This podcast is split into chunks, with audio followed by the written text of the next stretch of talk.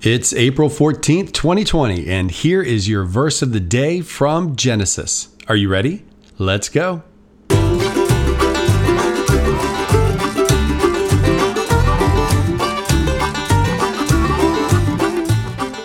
Hi, guys, Corey here, and I am excited to start a new venture. Today, I want to start a podcast project where I share a verse of the day with you for the next 66 days. Why 66 days? Well, this is where it gets interesting.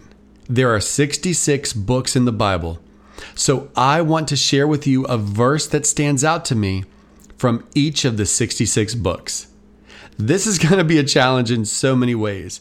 The main reason is because there are tons of verses to share from every book of the Bible. So, narrowing it down to just one, it's going to be quite the challenge. Now, I may take some breaks here and there and do some other things on the podcast, but the big picture, so you know where we're going, is the verse of the day through the Bible. So, let's kick it off with Genesis talk about a book with so many verses that could be shared. We could start with Genesis 1 1. We could go to the call of Abraham. There's so many things we could talk about. But the one that I want to share today is Genesis chapter 50, verse 20.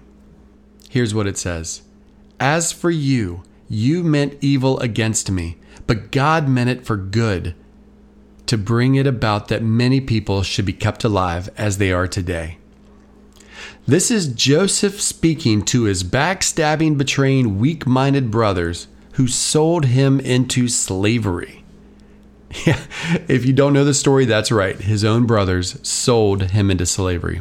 So, back in Genesis 37, Joseph's brothers plotted to kill him because they knew that their dad loved Joseph more than they loved them. And yes, then there's the part about Joseph having a couple of dreams about his brothers bowing down to him. But a plot to kill him because of that? Come on. Well, thank God for Joseph's well, thank God for Joseph's brother Reuben because he's the one who stopped the plot to kill him and convinced him to well, just throw him into a pit. Well, when Reuben was gone one day, the rest of the brothers decided to sell Joseph to some Midianite traders who were going by for 20 shekels of silver. I mean, it just doesn't get any worse than that. So Joseph's sold into slavery, and eventually Joseph is sold again to Potiphar, an officer of Pharaoh in Egypt. He, the story just even gets worse because he then gets thrown into jail because Potiphar's wife wants to have this fling with him, but Joseph refuses. So then, while he's in jail, he interprets a couple of Pharaoh's dreams, and Pharaoh puts him, get this, as second in command over all of Egypt. The only other person in, that had more power than Joseph was Pharaoh. well, during this time, in that position, Joseph stored up food all over Egypt. And it's a good thing because after seven years of plenty, came seven years of famine. Joseph was able to open the storehouses of food and supply food to the people. Well, who out there is suffering during this famine but Joseph's brothers? So they go to Egypt, and it's there that they see their brother whom they sold into slavery. So I'm, kind of, you know, moving through the story quick, right? So after a few back and forths between Joseph and his brothers, that's where we get to Genesis 50:20. Joseph says this to his brothers. As for you, you meant evil against me, but God meant it for good, to bring it about that many people should be kept alive as they are today. Now that you've got the background, that verse is a lot more powerful, isn't it? This verse speaks to several things. But for one, Joseph could be a bitter person.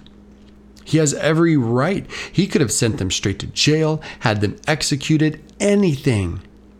But he knew that all the while, God was in control, even of the brothers selling him into slavery. And he knew beyond a shadow of a doubt that God meant for that horrific situation to be for good. for the good of the world, because Joseph was able to provide food for a suffering world. Know this this is my encouragement for us today. God is in control and God is good. We may not understand present circumstances. We may absolutely question what is going on in our lives, what is going on with us in the world. But as evidenced by this narrative of Joseph, we can trust that God is good and that He is always in control. As Romans 8:28 says, and we know that for those who love God, all things work together for good, for those who are called according to his purpose. Joseph was able to see the big picture and know that God could be trusted, even in the midst of the storm when he didn't know which way was up. So today, let's trust God. Let's put our faith in him and know that he is good and that he is in control.